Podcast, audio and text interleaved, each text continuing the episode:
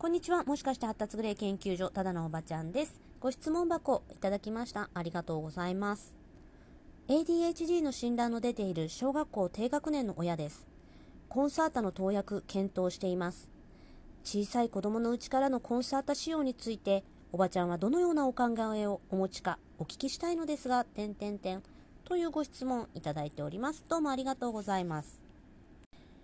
えー、質問箱ってね、毎回すっごい嬉しいのと、すっごい悩むのとあります。どこまで言っちゃっていいんだろうっていうのと、どこまで決めつけちゃっていいんだろうっていうのがね、ありまして、まあ、これだけの情報だと決めつけようもないので、うーん、漠然とした話にどうしてもなってしまうんですが、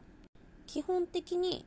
えー、使いようだと思っています。コンサータが全てを解決してくれるとは思っていませんけれども、コンサータを使ってそれが効いている状態の時に、えー、はなんか新しい考え方になじませやすいっていう現象は起こりうると思います。ただし、それがその年齢相応の思考力を超えるかっていったらそれはその子の思考力がどこまで至ってるかによるのかなと思います。また、うん子供が小さすぎるっていうのはいろんな意味で素直さを引き出しやすくもあるけれどそれはあくまでも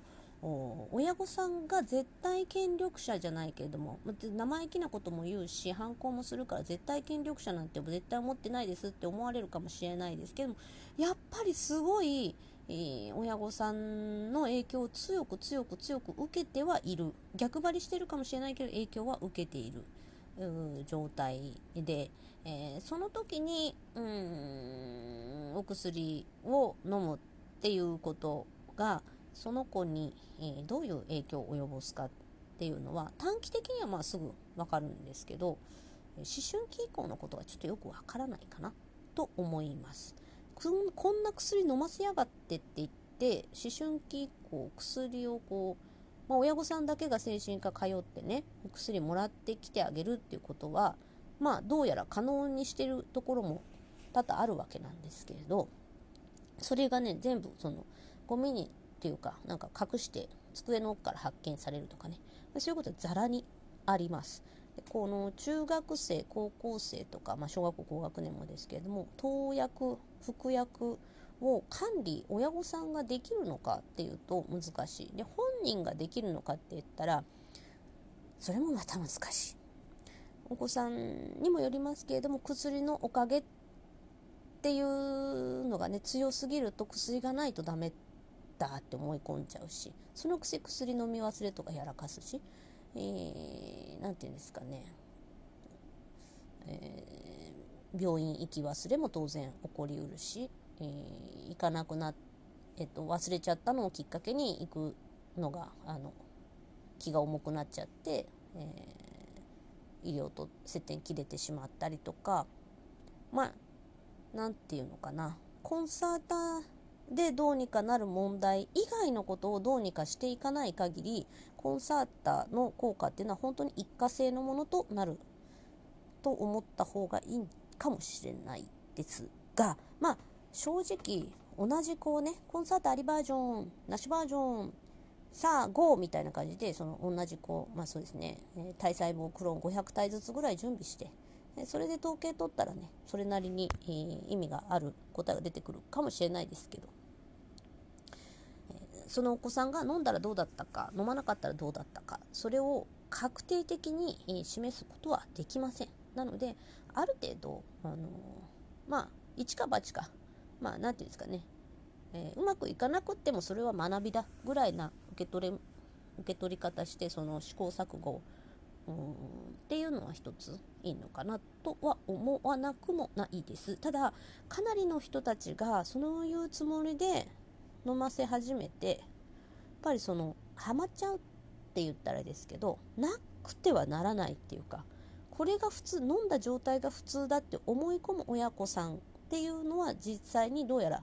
あの結構いらっしゃるんじゃないかなと思います。おばちゃんのところにご相談にあった上で投薬始められた場合はそういう風にはならないようにおばちゃんあのビシバシ言ってきますから大丈夫なんですけどもおばちゃんのところにはあのそういった心構えなしにコンサータとかねお飲みに、えー、なってで結局うんコンサータなしっていうのが怖くてもう無理とか、あのー、または逆に、えー、コンサータなんかあの飲んでるの友達に見られてそれでどうこうとかね、えー、まあそれで著しく心傷ついてしまわれてとかまあいろいろ起こりうるわけなんですよね。もちろんの傷っていうのは治るじゃ治る治し方が適切であれば心の傷は治りします。治れ治ります。あのただ適切な治し方をできる人っていうのは出会えるかは運です。であの幼児期っていうか子供に幼さがある時点では親御さんによってその傷を治すことがかなり簡単。だと私は思っています。なぜなら小さいお子さんとか幼いお子さんにとって親っていうのは絶対的な神に限りなく近い、えー、最強権力者であるからですね。まあ、ちょっと話長くなってしまいましたけどその先も続けて、えー、お聞きいただければと思います。す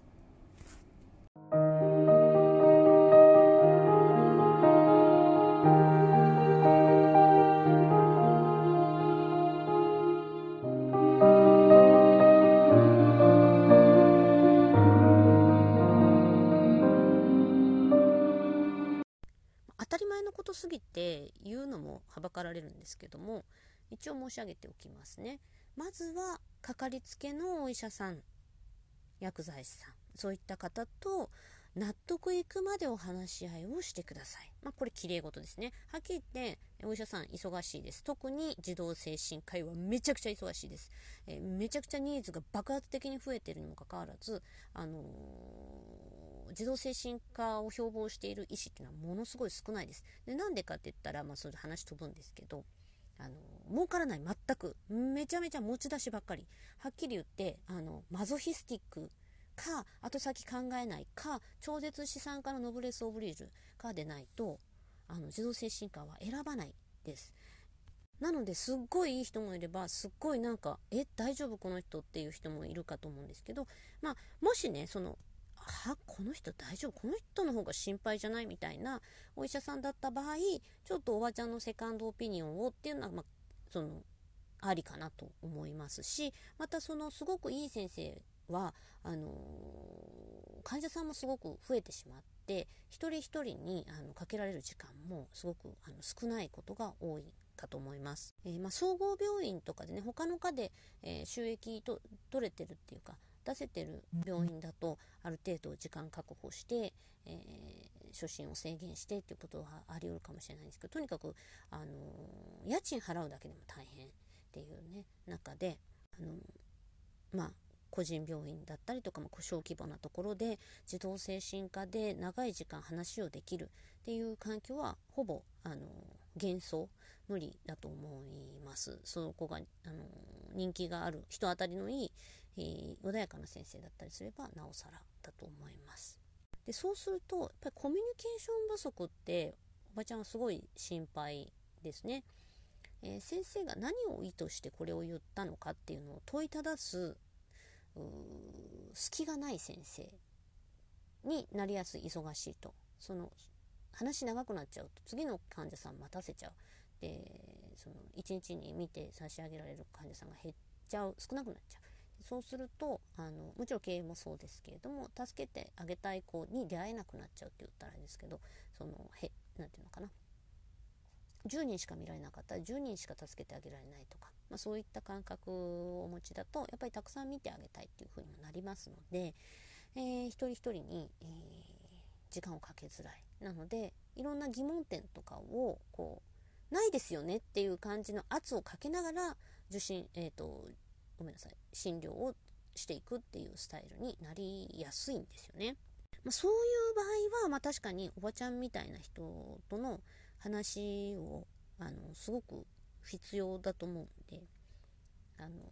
まご利用者さんにもすごいセカンドオピニオンっていうかその医師はこう言ってたけどその真意を聞けなかった。でどういった真意であることが想定できますか？みたいなあのお問い合わせっていうかね。ご相談もすごく多いです。でおばちゃんは、まあ、あの所長が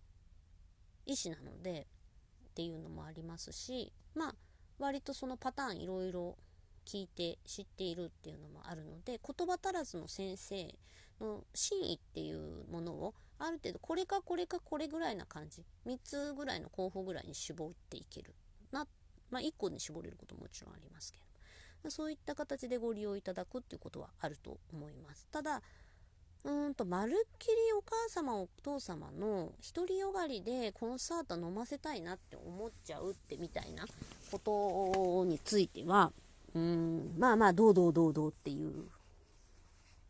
ことになることがどうやら多いかなと思います。あのご利用者さんで小さい頃からコンサーター服用してらっしゃる方はいらっしゃいますけれども、あのー、何十年っていうことはもちろんまだ全然ないんですけれども、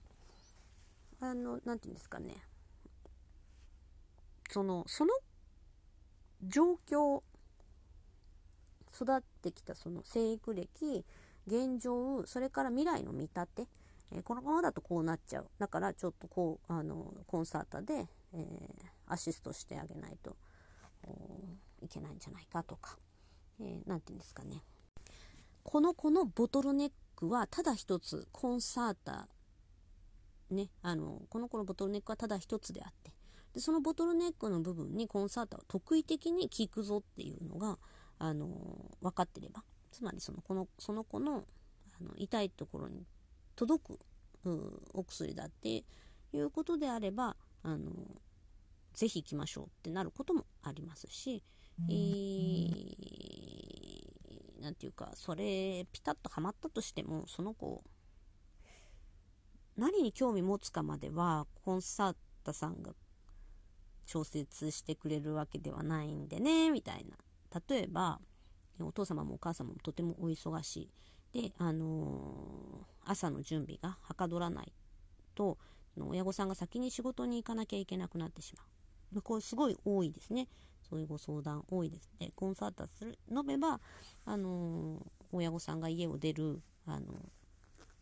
7時45分までに準備が終わるんじゃないかなとか。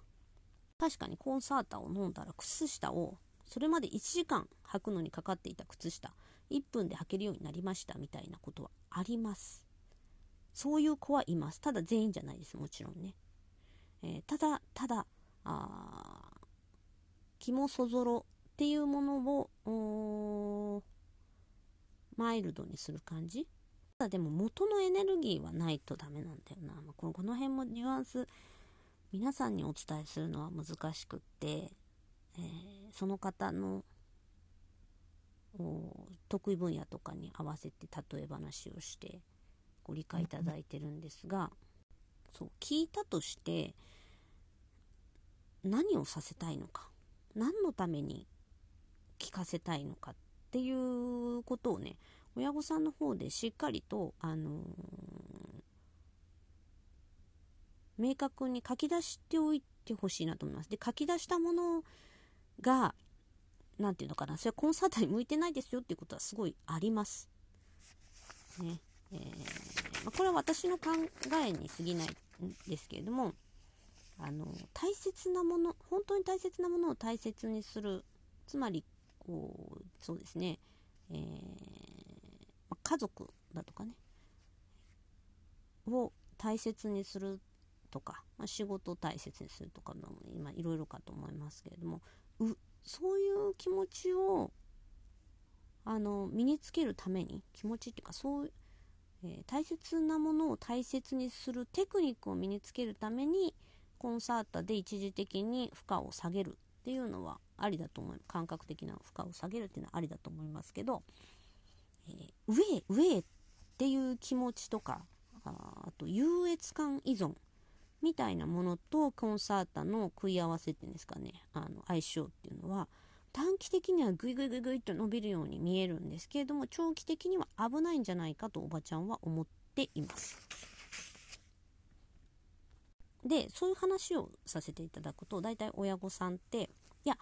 別に将来偉くなってほしいとか年収高くなってほしいとかいうことではないんですっておっしゃるわけなんですね。そう実際まあそうなんですよね。親御さんたちが思ってるのは大体中学受験でいいお友達と出会ってほしいとかせっかく持って生まれた能力を伸ばさなきゃもったいない伸ばしてあげるのが親の役目とか集中したいものがあるのにできないのはかわいそうとかせめて普通になってせめて普通の暮らしができるように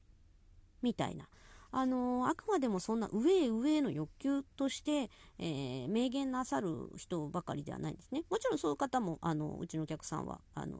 素直になってくださるのでたくさんいらっしゃいますけれども割とその表向きは綺麗なことをおっしゃるんですよね。いい友達と出会ってほしい能力せっかく持ってもらってんだから伸ばしてあの伸ばしてあげたいとか伸ばさせないとかわいそうとか、まあ、集中したいことがあるのにできないのがかわいそうとかね、えー、生活レベルあの普通でいいんです普通の仕事して普通に生きてほしいんですみたいなそういう形で一見欲がないように見えるけど実はそれかなり欲深いよって思います。まあ、その中学受験に関しては別のところでたくさんお話書いてたりしますのでご覧になっていただきたいなと思います。で能力ですけれどもその能力っていうのもねうんまあ何て言うんですかね例えば小学校の2年生の時点でどんなに勉強がはかどってもそれが何って感じって言ったら怒られますかね。えー、おばちゃんは元学歴至上主義ですけれども、あのー、コンサート服用中に勉強をさせるっていうのはちょっと加減が必要だなと思います。加減が必要っていうのはなんでこううんと、絶対ダメっていうわけじゃなくてなんですけども答えが必ずあるっていう思い込みがより強くなるっていうことはありますコンサータを飲んでも ASD 味が緩和されるとは限らないっていうかねもちろん ASD 身が何から来てるかによるんですよね。これ難しいかも。ちょっと言って伝わるかわかんないんですけど、感覚過敏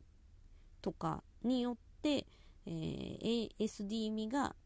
強まっちゃってるっていう状態だったら、感覚過敏を和らげてくれるコンサートさんが感覚過敏を和らげてくれた場合は、えー、ASD 味も弱まります。でもそういったことを言語化して伝えてあげられないと何が起きてるのか自分でも分かんないし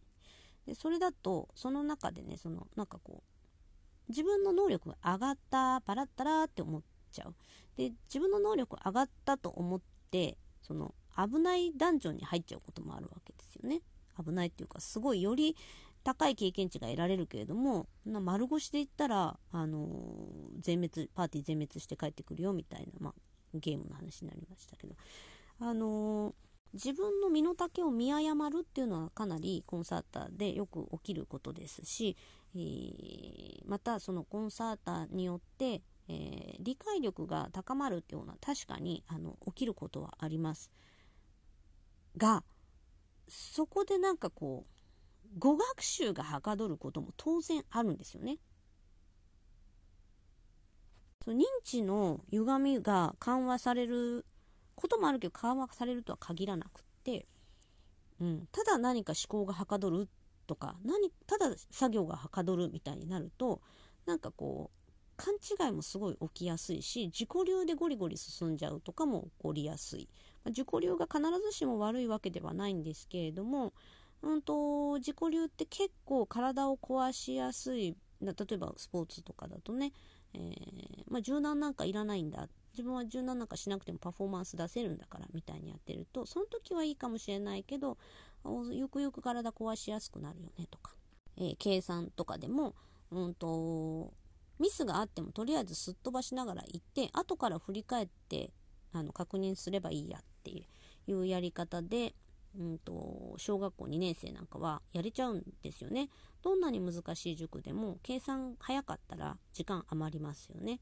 で、その時間たっぷり見直しすればまあいいかなと思うかもしれないけど、最終的に、えー、計算力を武器にするなら、一個一個ミスがないようにしていかないと時間は足りないっていうか、うんと、例えば東大のもし東大の問題で6巻しようと6問全部関東しようとするならばあのミスを後から見直すっていうやり方だと多分間に合わない。そこまでじゃないですよっていうならまあそれはそれで、まあ、ちょっとそのその方がどこをこうどういうごかなんていうのかなポテンシャルを持ってるかによって全然話さなきゃいけない内容も違ってくるんですけれどもどんなに時間がかかってもミスがなければいいっていう場所ってそんなにないねある程度うんミスを許容してもらえるようなキャラ作りとかそういったものも含めて教育しなくてはいけないとおばちゃんは思っているので、うん、コンサートで正しく解くことに依存し始めちゃったらそれはかえってまずいこともあるよねって思います。えー、答えが必ずある。勉強がはかどる。そうすると答えなんかこう問題には必ずすっきりした答えがあるっていう思い込みが強くなってしまう。とするとね。で人間関係とかお仕事とかって答えがあるわけじゃないものの方が多くてまあなんだかんだこれで良くないかっていうノリとか流れとかね、えー、まあこの間譲ったから今回は主張しようとかそういう駆け引きみたいなもので成り立ってるんであって、えー、ぜぜひひで何て言うかな。あのこれが正しい。だからお前の言ってることは間違いだみたいな感覚を持ち越さないようにしなくちゃいけないのに、えー、コンサータさんの作用で、えー、正しさへの思い込みがより強くなっちゃうっていうのはまああり得る。みたい。うちにはあのうちでご相談いただいてる間に飲み始めた方は割とスムーズにあの利用できてて本当に良かったなと思うんですけれどもあのお薬やめる時もね本当に良かったなと思うんですけれどもあの飲み続けてる。でそれでご相談いただいた。うまくいかなくなってご相談いただいたっていう方にはやっぱりその、うん、はかどりすぎちゃって、えー、答えが必ずあるんだと。正しいことにこだわりを持ってしまった。もともと持ってるんだけどもそれがより、えー、クリアになってしまって、うんと世の中の曖昧さっていうものを受け入れるための修行も少なかったし何、えー、て言うかな。うーんまあ高所トレーニングみたいな感じでちょっとずつ苦労しながら登っていく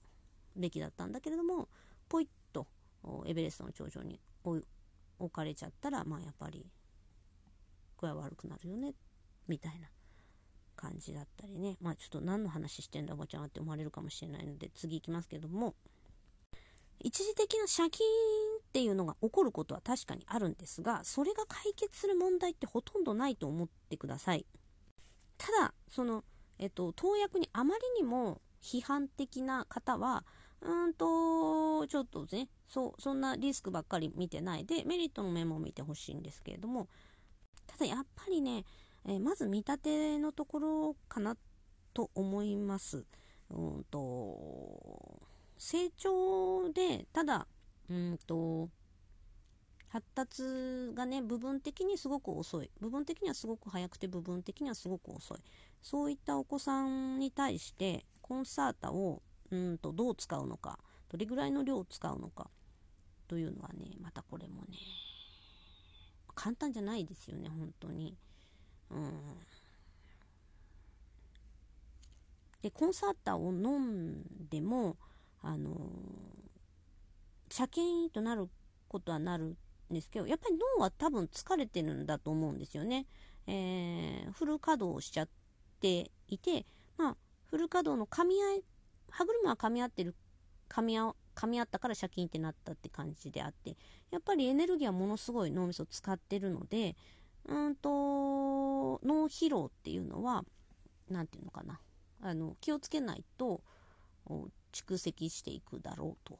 勝手な想像はちょっとしますけどその何ていうのか疲れに気づきにくくなるっていうこともあるのかなと思っています。えっと、脳をちょっとね、さよく脳は、なんか、何パーセント、何十パーセントは脳は休んで、起きてる時でも脳は休んでいて交互に働いているんだよみたいなお話を聞いたことがある方もいらっしゃいますけれども、うんと、この界隈ではね、ちょっと過剰に働いちゃってる脳みその持ち主があのたくさん見られています。なので、すごい疲れやすかったり、えー、眠りが下手だったり、えー、または寝すぎちゃ寝すぎも寝なさすぎもね、え眠りが下手脳が休むのが下手あなんかこう妙に冴えちゃってるみたいなね状態とかもよく起きます。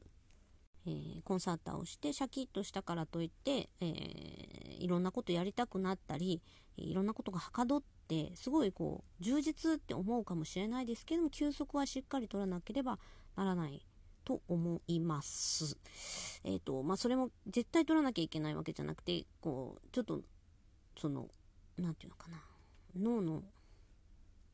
何て言うのかなで脳が出がらしみたいになっちゃうっていう形で統合失調症とかにつながっていくことはちょっと恐れるところでもあるんですけど、まあ、そこまでたくさん盛るかっていうとそれはまあちょっとどうなん薬のせいなのわけじゃわかんないんですよね。薬のせいって決めつけることは誰にもでまだできてなくてあのもともとの脳の特性とそれを強めてしまった生育歴とかそのなんていうか、ね、生活態度とかそういったものによって、えー、脳の、うん、ダメージがあ疲労がね疲労っていうかあの蓄積してしまう。脳のダメージっていわゆる脳のダメージってやつは私は結構、えー、高知能の人たちには歓迎ぐらいな感じで思ってるんですけどちょっと疲れに気づきにくくなるのでたとえその自分薬によって自分軸が弱くなって親御さんから見て素直になったなと思ってもいろいろさせる。これもやれあれもやれこれもやれ靴も揃えなさい。ゴミもちゃんと捨てなさい。あなんかもしなさいとか、まあ、つついつい言ったら聞くからやっちゃうけどそれで思春期を乗り越えられるかってそんなことはない。逆に小学校2年生の時点ですっごい扱いにくくって親御さんが言葉選びをあのしないと話すら聞いてくれないっていう状態だった方がそれでやってった方がもしかしたらあ対話のできる中高生になってくれるかもしれないしね。まあ同じ子をコンサート使ったバージョン使わなかったバージョンっていう風に、えー、育ててしかもそうですね。500体ずつそれぞれそれで、やってまあ調べるわけにはいかないのであくまでも想定でしかないんですけれどもうーん。ちょっとその2年生っていうのがどういう子かっていうのを知らないと言えないけどもしうんとそうですね小児のテレビ漫画に出てくる。さそうだな。なんか綺麗事とか褒められるっていうことにドハマりしちゃうだけなことがかなり想定でき、想定してしまうかな。ね、小2でコンサーター持って学校行ったら、えー、最近いい子になったじゃんみたいな先生も超褒めちゃうみたいなのなって、なんか褒められること以外したくないみたいな。つまり、その優れてるって思われないと嫌だみたいになってくるんです。かなとか。あとその自分自身でこんなの褒められたってしょうがないじゃん。みんながや、みんなもやってることじゃんみたいな、あの、メタ認知できてくると、その褒められも効かなくなってきますしね。あの、なんていうのかな。当たり前のことができてるっていうのを褒めるっていう感覚よく佐々木の佐々木先生好きな方々もよくあのおっしゃいますけどいや褒められても嬉しないねんっていう時が来ることを想像しなさすぎだなと思っていますけどもね。まあ、あのー、なので、小2の時点で綺麗事とか褒められにはまっても、それが将来的にどうなのかっていうのは、極めて疑問です。逆に、小2の時はボコボコに、えー、されて、えー、正しさって何なんだろうって。なんなんかどこにもないのか。そうか。じゃあまあしょうがないからなんだかんだやっていくかっていう方向に持っていくのが多分最適解、まあ、もちろん承認の時点でそれは腹打ちはできないので承認の時点ではボコボコにされるとかズタズタに傷つくっていうもの経験でそのその時点だけを見たらそうなるんですけどもそれを利用して、えー、後々理解を促していくのがいいのかなと思っていて。実際コンサータを検討されてた親御さんでしたけれどもあのー、なしでね、えー、親子の対話がうまくいくようにするための働きかけっていうことを、まあ、始めて、えー、だんだん親御さんの言葉を何て言うかな？客観的にというか、まあ、こう考えて真に受けるんじゃなくてあそれもそうだなって思える。それもそうかもねっていう受け止め方といやしかしっていう受け止め方のバランスをねあの学んでいってくれたりとかあのそういうのをそういうのを促していく。っていうのをうちはやってるんで。薬は薬で必要な子はぜひ飲んでください。で必要かどうかっていうのは誰が判断するかって言ったらまあ児童精神科の先生とかそのコンサータ処方医だと思うんですけれども基本的にはお子さんに病識がないなら飲ませない方がいいと思うよ。これかな。うーん。ただそうそう。なんかやっぱり薬でどれだけ下駄履いてるかっていう認識ができないのに持ったらダメじゃない？どうだろう。まあ、かといってね、薬のおかげでマシになってるんだって、薬飲まなかったら自分はクズなんだって思い込まれても困るっていうのはありますので、まあ、本当ご相談くださいとしか申し上げられなくて申し訳ありません。えー、ご質問ありがとうございました。聞いてくださった方も本当にどうもありがとうございます。また、あ何かありましたらお願いします。ご相談、夏休みはね、あの、空いてるんですよね、結構。親御さんお休みの方多くて、お子さん夏期講習とか行ってていないみたいな。あの時にねご相談あのいただいてる人にはいただいてるんですけど子供もパパも家にいるから相談できないみたいなケースも多いのであのとかあとね今コロナのね、えー、後遺症だったりね喉痛くて話せなくてすいませんキャンセルでとかあの感染されてちょっと休むのでってごあのキャンセルうち無料なのでお気軽に予約してお気軽にどうぞと思います聞いてくださってどうもありがとうございました。